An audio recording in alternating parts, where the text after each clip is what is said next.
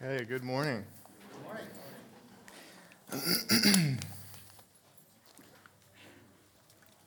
Turning your Bibles to uh, James chapter 5.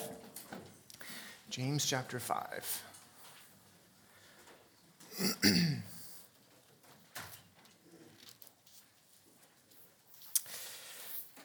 As uh, Nathan Buznitz mentioned, I'm an OT guy love the Old Testament. So whenever I get an opportunity to teach, preach, uh, I choose something from the Old Testament because I find it fascinating. So today we're going to be mostly in the Old Testament.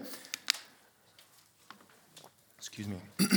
but um, we're going to start out in James. I'm going to start out in James. Before we begin, let me open us up in a word of prayer. Our Father in heaven, Lord, we are grateful for the opportunity we have to study your word. We're grateful for this church, the leadership of this church. We pray that you give them wisdom. We pray that you would bless this church, bless our fellowship. We pray that this church would be centered around the teaching of your word, the preaching of your word, uh, that our lives would be uh, transformed by your word, that we would come to resemble Christ more and more. We pray, Lord, that you would help us to have sharp minds. Help us to see from your word what you would have us to learn. Pray, Lord, that we would be encouraged in your word. I thank you, Lord, for this fellowship group and uh, just the, the encouragement that it is to me. We thank you, Lord, for Christ. We pray these things in the name of Jesus. Amen. Okay, James 5. Last time that I uh, preached, uh, last time that I preached, I talked about Job. We were in the book of James as well and uh, I talked about Job. Job is my uh, fascination book, it's my favorite book, uh, the book that I've probably studied the most of. Um, but Mark Tatlock, when he asked me to, to preach, he said, You can preach on anything that you want, and uh, which is uh, a help and also uh, a little bit of a hindrance because there's a lot to preach on. So, how do you just choose what to preach on? so, I decided to continue on from James uh, we're going to take a look at Elijah. So, uh, remember last time that I preached, last time that I talked to you, I described James as a painter. I described the book of James as a painting. And James, in his attempt to describe Christ, in his explanation of who Christ is, he kind of paints a picture and he paints all over the place. James is, the book of James is like a canvas and uh, he starts painting up in the corner up here, and he talks about taming the tongue, and he goes down and he paints in the other corner down here, and he talks about steadfastness. He talks about Job and Elijah, and he talks about all these different things, and at times they can seem like they're a little disjointed. Uh, you know, if, if uh, even if we read the very ending of the book of James here, chapter 5, verse 19, this is how James ends his book. He says, My brothers, if anyone among you wanders from the truth and someone brings him back, let him know that whoever brings back a sinner from his wandering will save his soul from death and will cover a multitude of sins. The end. It's not like, thank you for reading my, my epistle, uh, grace to you, peace, I hope to come visit you soon. He just ends in, in that way. So James can seem like it's a little abrupt at times. Kind of moves from thing to thing. Uh, but James is very, very intentional in what he includes in the book. We saw that with Job. Uh, the steadfastness of Job is what, we, what I preached on last time. We're also going to see that with Elijah today. So think of James as a painter. He's painting ultimately a portrait of Christ. And he's saying, look at all of these different people. Look at the steadfastness of Job. Think about the steadfastness of Christ. Uh, look at Elijah as a man of prayer, a righteous man who prays. Ultimately, he's painting a portrait of Christ. So let's read uh, James 5, 16 to 18. I'm going to describe the context a little bit, but we're actually going to be 16 to 18. Chapter 5, 16 to 18. Therefore, confess your sins to one another and pray for one another that you may be healed. The prayer of a righteous person has great power as it is working. Or, the effective prayer of a righteous person has great power. Uh, Elijah was a man with a nature like ours, and he prayed fervently that it might not rain. And for three years and six months, it did not rain on the earth. Then he prayed again, and the heaven gave rain, and the earth bore its fruit. Well, within this context, within this section, James, in a very, very interesting way, he's talking about the prayer of faith. Talking about the prayer of faith. He talks about uh, someone who is sick praying for healing. I'm not going to talk about that necessarily today. I'm going to let Pastor Harry uh, delve into that uh, text of Scripture specifically about the prayer of faith. But what I want us to be encouraged by today, what I want us to think about and examine today is prayer. Uh, generally, I'm saying prayer, but I want us to think about our own prayer lives. I want us to think about how we pray. How do we communicate with God? What does that look like? How, how can we really flesh that out and be defined and characterized as people of prayer? Well, James gives the example of Elijah. Now, I don't know uh, if you've ever had the opportunity beforehand to do an in depth study on the life of Elijah, uh, but it's crazy. Elijah has a crazy life, how he's described. I'm going to go through, I'm going to talk a little bit about Elijah, help us to understand. He's kind of an enigmatic character. He's a, he's a very interesting character. But what I want us to pay a special attention to, I'm going to talk about Elijah in a little bit, but I want us to pay a, to especially to pay attention to verse 17. James says, Elijah was a man with a nature like ours. Okay, James is saying Elijah's like you, Elijah's like me. And I want us, reading the letter, writing the letter, to be encouraged about prayer because of who Elijah was, what he did, and you're uh, thinking that you're similar to Elijah. You should think about Elijah as someone with a nature, with a character like ours. You may not relate very closely to Elijah. Okay, let I want to I want to just do a, a very cursory study, very cursory explanation on Elijah. What was this character like? Because uh, it's, I find that it's quite difficult to relate to Elijah. I find that it's quite difficult to relate to Elijah. If you turn to 1 Kings, 1 Kings chapter 17. 1 Kings 17. This is the very first time that Elijah is mentioned. Very first time that Elijah is mentioned. 1 Kings 17, I'm going to talk about Ahab as well. I'm going, to, build for us the context here and help us to understand what was going on in Israel at this time, what was Elijah's role, and how did prayer influence and impact what Elijah was doing. Okay, uh, 1 Kings 17, verse 1. Now Elijah the Tishbite of Tishbe in, in Gilead said to Ahab, as the Lord, the God of Israel, lives, before whom I stand, there shall be neither dew nor rain these years except by my word. This is our introduction to Elijah. Our introduction. He shows up on the scene. He has no introduction other than this. There's no, uh, there's no explanation uh, what he did before, what's he like. There's no description of him. He just shows up shows up on the scene. And it calls him Elijah the Tishbite of Tishbe in Gilead. First of all, Gilead is a, is a kind of a no name place at this time. Uh, the Tishbite, uh, Tishbe, uh, means he's a settler. So when you see a, he's a Tishbite of Tishbe, means he's a, one of the settlers of the settling people in Gilead. He's a no name guy. He doesn't come from a prominent family. He's not coming from Jerusalem. Uh, he just says that Elijah, he's uh, one, of the, one of the people who dwells in Gilead, along with the other people who settled that area. But he comes on the scene. He walks up to Ahab, who's the by far the most powerful man in Israel at that time. I'll describe Ahab and, and a little bit of what the situation was like.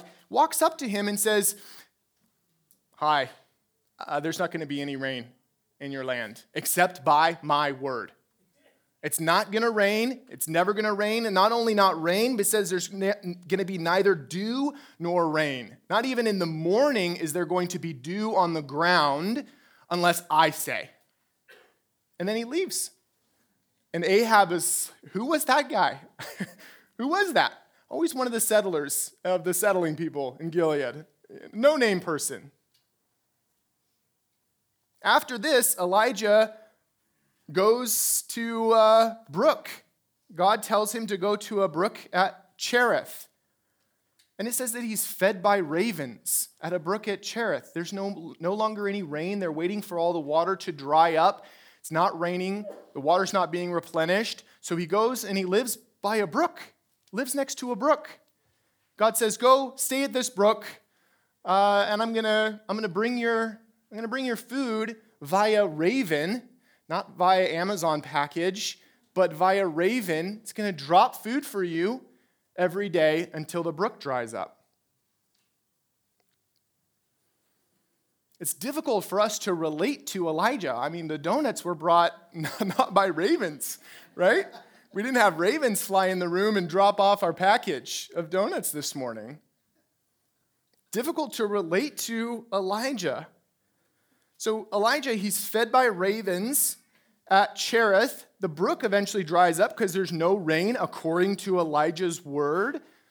then he goes to the widow of Zarephath. Zarephath is outside of Israel. He goes to a no name place outside of Israel, just outside of Israel, and he goes to a widow there and he performs a miracle for this widow. She's gathering sticks. She says, We have no food, we have no ability to provide for ourselves, her and her son. And Elijah performs a miracle, a continuing miracle, and the bowl of flour that she has and the jar of oil are never exhausted. No matter how much she uses it, they're never exhausted. And so he provides for this widow. Again, difficult for us to relate to that. Elijah is an interesting, interesting character. Unfortunately, the, widow, the widow's son dies. Soon, we don't know how soon, but fairly soon thereafter, the widow's son dies. Elijah raises him back to life, resuscitates him, brings him back to life. After this point, Elijah goes back to Ahab. This is at a three and a half year marker. This has been three and a half years in the life of Elijah. He goes back to Ahab, and Elijah calls everybody to Mount Carmel. And you guys know the story of Mount Carmel, bringing all of the priests to Mount Carmel, where Elijah not only makes fun of the priests of Baal that are there, uh, but Elijah prays, and fire comes down from heaven and consumes the sacrifice that he's offering there. He just prays, and fire comes down from heaven. Again, how difficult for us to relate. If I were to make that, if I were to say that prayer, I, I wouldn't be expecting fire to come down from heaven, right? If I, if I make a prayer, if I say a prayer, Lord, would you please send fire down? I'm not going to expect that to happen. So after Mount Carmel, though, all the, the priests of Baal are killed. Elijah loses heart, apparently. He flees from Jezebel. We'll talk about Jezebel in just a little bit. And then it says that God feeds Elijah a meal that lasts him for 40 days. So Elijah flees from Jezebel. He's on his way to Mount Sinai. It's a 40 day journey to get to Mount Sinai, walking. God feeds him one meal that lasts him that 40 days. He makes it all the way to Sinai. And then we have our story of God speaking to Elijah at Sinai. There was a strong wind, there's an earthquake, but he wasn't but God wasn't in the in the earthquake, it wasn't in the strong wind. There's a fire, but it, the text says that God wasn't in the fire. And then it says that there was a sound of silence, sound of silence, and God was in that whisper, if you will. God tells Elijah all these things that he needs to accomplish. He's going to anoint a new king on a, on a bordering kingdom. He tells him to go find Elisha. Elijah just walks up to Elisha and throws his cloak over him and says, Elisha, you're going to follow me now. And Elisha says, right away. There's the story of Naboth's vineyard. Again, Elijah shows up to Ahab and says to Ahab and Jezebel, God's going to kill you because of Naboth's vineyard and Ahab, who killed, and Jezebel, who had Naboth killed, just so Ahab could get his vineyard. Elijah, Elijah just shows up and says, God's pronouncing judgment against you. He's going, to, he's going to kill you. Here's how it's going to happen. After that, as well, Elijah predicts death of Ahab's son, Ahaziah. Predicts his death. He dies. And then at the end of Elijah's life, we have perhaps the most uh, enigmatic story about Elijah. This is a man who's had such a, a fascinating, interesting life. And at the end of his life, he doesn't die, he's taken up by a fiery chariot into heaven, it says. What does that look like? What does that look like for us? I have no idea what that looked like. It says Elisha was there. And apparently, Elijah did not die. He was taken up in a fiery chariot into heaven, and he was no more. They couldn't find him. The only other description of someone like that is Enoch. It says Enoch walked with God, and then he was not, for God took him. It doesn't say that he died. Enoch is listed in a whole uh, list of people who died. It says this person was born, he had this son, and he died. This person was born, he had this son, and he died. And it, a whole list, and it says Enoch, he was born, he had this son, and God was not. And, and he was not, for God took him. What does that look like for us? How can we relate to Elijah? How can we relate to someone like this? Why would James bring this up and use Elijah as his description of someone who, he says, you can relate to Elijah. Learn how to pray from Elijah. You can relate to him. I don't know that I can relate to Elijah in this way. There's not much that I have in common with Elijah necessarily. Uh, Malachi 4 5 says, Behold, I will send you Elijah the great, before the great and awesome day of the Lord says Elijah's going to come again. Malachi 4 5. This is at the end of the Old Testament. It says Elijah's going to come again, and then the day of the Lord is going to come. And in line with that, Jesus says John the Baptist, if you will, John the Baptist is, the, is Elijah who was to come in the spirit and power of Elijah. You can take a look at Matthew 11 14 for that. And very interestingly, Matthew 17, the transfiguration. Jesus takes his, three of his disciples up on, on a mountain and he's transfigured before them. And the two people that Jesus is talking with in the transfiguration is Moses and Elijah. Moses and Elijah. He, he just shows up on the scene again. Elijah just shows up on the scene. So it, uh, unless, uh, unless you are, um, unless you're calling down fire from heaven, you're being fed by ravens, uh, you got here in a fiery chariot, uh, unless that's something that characterizes your life, my guess is that you also have a difficulty in relating to Elijah and who Elijah is. So, how can we relate to Elijah? Why does James bring him up? And then also, when we think about the example that James uses, there's lots of things about Elijah, about his prayers, about the story of Elijah, things that he accomplished, but James gives only one example.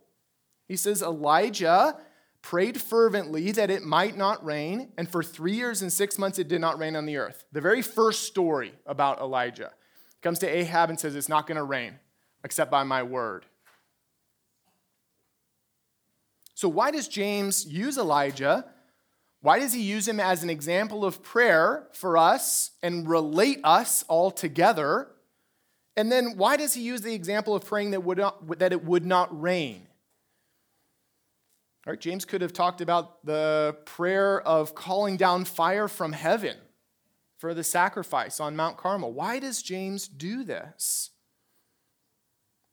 Okay, so James says that Elijah was a man with a nature like ours. Verse 17, James 5 17, Elijah was a man with a nature like ours. Okay? I don't normally do this, but I'm going to teach you one Greek word. Okay? One Greek word that'll help explain. Again, I don't normally do this, but you guys, you will be able to understand what, you'll be able to guess what this word means. Okay, the word is uh, homoiopathes homoiopathes. Okay? If you listen to the sound of the, I'm putting on my teacher hat right now, okay? Uh, if you listen to the sound of the first part, it's two words. Homoi means same, and pathes, like our English word would be pathetic, where we would get pathetic from. Okay? Same, pathes. Okay? But uh, pathes, pathes has the idea not necessarily of pathetic, but as suffering or enduring something.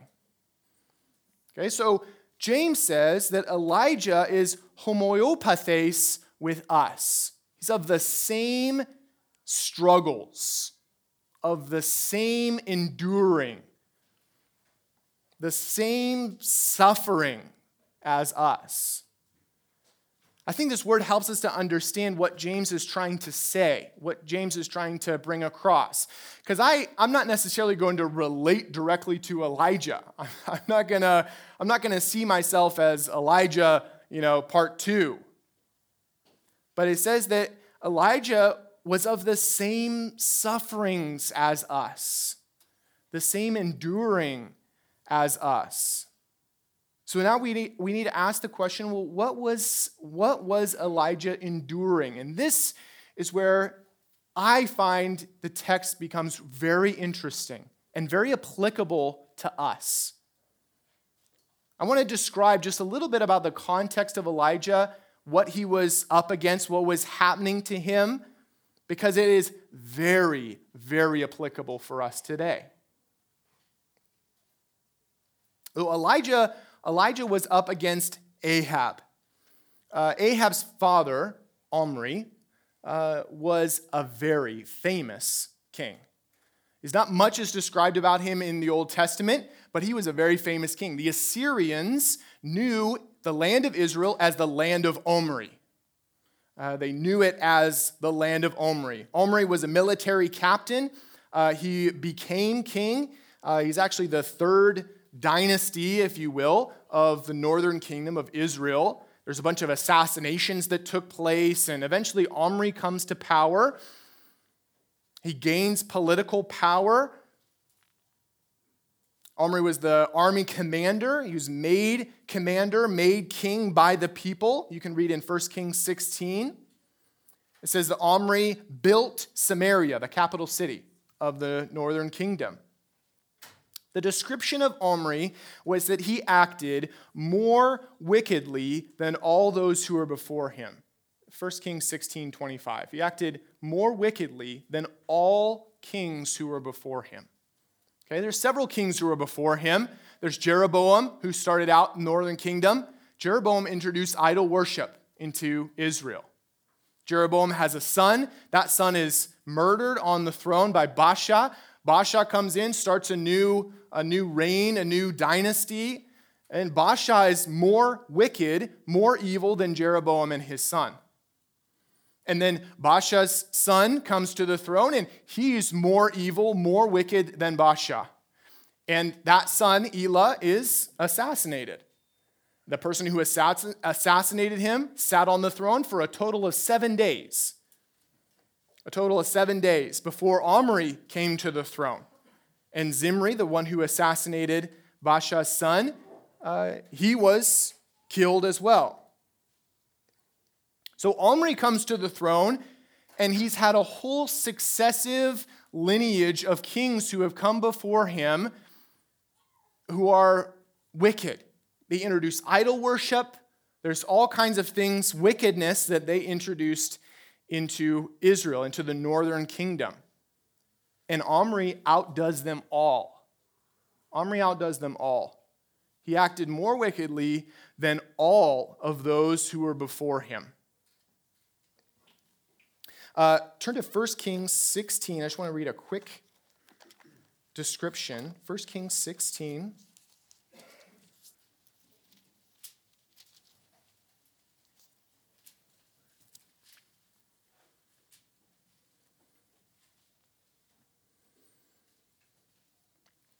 Okay, so Omri reigns several years, and uh, again, the description, he acted more wickedly than all those who were before him. And then verse uh, 1 Kings 16, 29. In the 38th year of Asa, king of Judah, Ahab, the son of Omri, began to reign over Israel. And, the, and Ahab, the son of Omri, reigned over Israel and Samaria 22 years.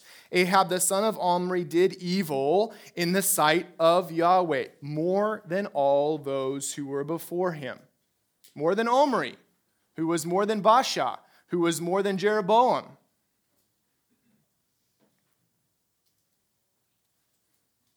It says, uh, verse 31, and as if it had been a light thing for him to walk in the sins of Jeroboam, the son of Nebat, he took for his wife Jezebel, the daughter of Ethbaal, king of the Sidonians. And he went and he served Baal and worshiped him. He erected an altar for Baal in the house of Baal, which he built in Samaria says Ahab made, made an Asherah. He did more to provoke Yahweh, the God of Israel, to anger than all of the kings of Israel who were before him. So now we start to see a description of the culture of Israel. What's going on in Israel at that time? Wickedness is just increasing, folding over on itself multiple times. Every time a new king comes to power, things get worse. There's more wickedness, there's more evil, there's more rebellion while I was studying this and studying the history of Israel at this time and trying to understand everything that was going on, it just kept striking me parallels that we have with our own culture. It seems like every time there's a new person who comes to power, something new happens, things just get worse and worse and worse and worse. Honestly, our culture, uh, our culture is it's very, very different, of course, than Israel. But uh, Israel, I would argue, was further advanced in their wickedness than even we are today. The things that were incorporated into Baal worship, the things that were just generally accepted in the culture, were horrible. Even Jezebel's father, her name, uh, his name is Ethbaal. All that that name means is with Baal he defined himself. He, his name was I'm with Baal. And his, his whole name is I'm with Baal. I'm a follower. I'm dedicated. I'm wholeheartedly devoted to Baal. And Ahab says, Let me look for a wife. Oh, Ethbaal, I'll marry his daughter. It's a great decision, okay? So Ahab, he's spoiled from his youth, incredibly rich. He gets everything that he asks for. We see that with Naboth's vineyard. He marries Jezebel, who's a manipulative, evil woman obsessed with Baal worship. But Ahab has total control, total authority, and he ruled with absolute authority. Enter Elijah the Tishbite from Tishbe in Gilead. The nobody. Elijah, he's not from Jerusalem. He doesn't have a big name. Nobody knows who this guy is. He walks up to Ahab and says, It's not going to rain for three and a half years, except by my word. How did Elijah know that? What gave Elijah the idea that he can walk up to Ahab, possibly the, the wickedest ruler up until that point, He can walk up to Ahab, walk up to Jezebel, and say, It's not going to rain for three and a half years. Did he guess that? How did, where did he get that from? Turn over to Deuteronomy 11. Deuteronomy 11.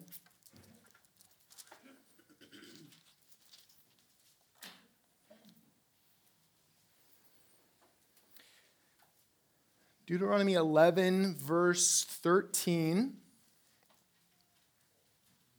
These are promises that God is giving to Israel, good and bad. Okay? 11, 13. If you, if you, meaning Israel, if you will indeed obey my commandments that I command you today, to love Yahweh your God, to serve him with all your heart and with all your soul, he will give you the rain for your land in its season, the early rain and the later rain, so that you may gather in your grain and your wine and your oil. He will give grass in your fields for your livestock. You shall eat and be full. Take care lest your heart be deceived, you turn aside and serve other gods and worship them. Then the anger of Yahweh will be kindled against you. He will shut up the heavens so that there will be no rain, and the land will yield no fruit. You will perish quickly off the good land that Yahweh is giving you. Elijah's just reading Deuteronomy. Now, Elijah's a prophet, which is completely different. We're not prophets today, but Elijah's reading Deuteronomy, and he's saying, Deuteronomy, God promises this. God tells Elijah, go to Ahab. God tells Elijah, go to Mount Carmel, go to Sinai. God's telling him these things. He's a prophet, very different from us. But I want us to see the basis of Elijah's confidence, the basis of Elijah's prayers. It's rooted in exactly what God has said. If you follow after me, Israel, if you follow after me, you keep my commandments, it's going to rain. Rain was everything in Israel. It wasn't like Egypt, where you had yearly floods that would fertilize the ground and water the ground. It wasn't like that. They relied on rain. They had to have rain at very specific points. three and a half years with no rain is more of a drought than anything that California has ever seen. We have the ability to store up food much better than Israel did at that time. In three and a half years, there is no food left in Israel. In three and a half years, there's no grass for the cattle, there's nothing left. How does Elijah know that? He reads Deuteronomy. God says, Yahweh tells Israel, if you're going to follow after other gods, if you're going to give yourself and devote yourself to idols, this is what's going to happen to you. God makes a promise, and all Elijah is doing is saying, God, I'm praying that you abide by your promise. He's not making something up about God that God didn't say. Elijah's not, Elijah's not saying it's by my power. Elijah understands this is Yahweh who's made a promise. This is Yahweh's power. It's not going to rain. And if you remember, on Mount Carmel, at the end of that whole episode, after they kill all the prophets of Baal, 450 and 400 prophets of Asherah, they kill them all. Israel's heart is changed over. Elijah goes and he sends his servant to go look for a rain cloud. This is right after they killed the false prophets.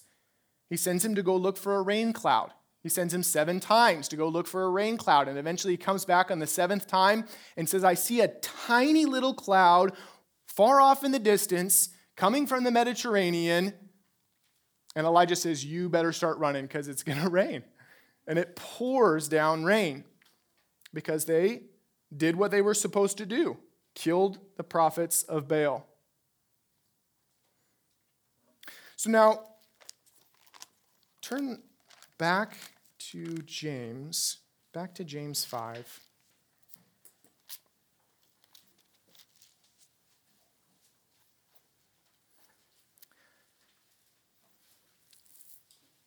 So, James is describing Elijah. He says Elijah was a man with a nature like ours. In other words, he was a man who has the same struggle, the same enduring. We can relate to Elijah on his enduring, his struggling. Elijah had to struggle with the culture of his time, a culture of death, a culture of idol worship, a culture that was completely opposed to God. And James says, You can relate to Elijah because no matter what time period that you're in, we think especially of today, but no matter what time period that you're in, you, if you're righteous, you're struggling against your culture. And you're struggling against a culture of death, a culture that hates God, a culture that is perpetually moving towards wickedness.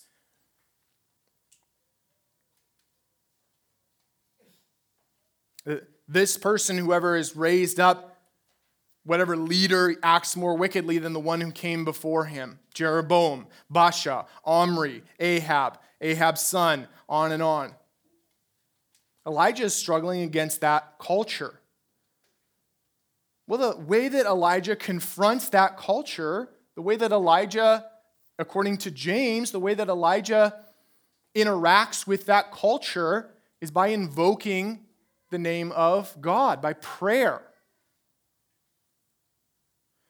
And I want you to see, especially uh, about halfway through verse 16, James 5 16 says, The prayer of a righteous person has great power. The prayer of a righteous person. What defines Elijah? We went through these different stories of Elijah. We saw all the different aspects of who Elijah was, the crazy, fantastical things that he did and were done through him. But what kind of person is Elijah described as? He's a righteous man, he's unhindered.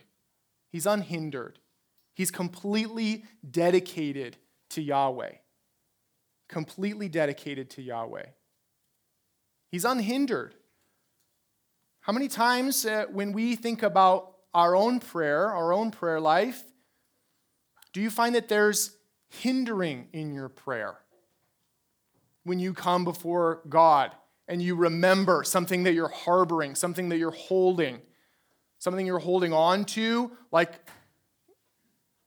Israel held on to the idols of Baal, something in your heart that's hindering you in your prayer something that stops you from coming before God as a father and appealing to God. Elijah was unhindered. He was a righteous man, is described. He says, I know what the promises of God are. I know what God has said. I'm going to come to God, appeal to Him, and I'm going to expect that God will act according to His promises that He's made. So let's ask, I want, I want you to ask yourself, I want you to ask yourself, what hinders you, what stops you from prayer? What stops your prayer life? Maybe some of you are fantastic prayer warriors, and it's something that's just on the front of your mind all the time. That's fantastic. But I know that there are times where, in my own life even, there are times where I feel like I'm praying much, I'm praying often, I'm praying for any, when something comes up, I'm in prayer. Other times things just get busy, and the busyness of life comes over me, and prayer might not be the first thing that comes into my mind when a problem comes up, when something happens. It may not be my first reaction. Is the busyness of life something that's a hindrance to you? It might even be good busyness. You might be someone who is busy for the kingdom, who's working hard, working diligently, trying to accomplish all of these things. Not necessarily bad to be busy, but is the busyness of life something that is hindering you in your prayer? Hindering you in having that first response The problem, the issue is with the busyness of life as it comes up, is that we rely on our own strength. That's really the, the root of that problem, that we're relying on our own strength. The busyness of life comes up. I've got all these things to do. I've got to do them. I've got to get them done. They've got to happen. And then we end up relying on our own strength. And it's a side thought that, oh, I need help from God to accomplish this. I need help from God to do whatever it is that I'm trying to accomplish. Again, it might be a wonderful thing, an excellent thing you're trying to accomplish. But the busyness of life, moving prayer from out of the front of your mind, leads to you relying on your own strength.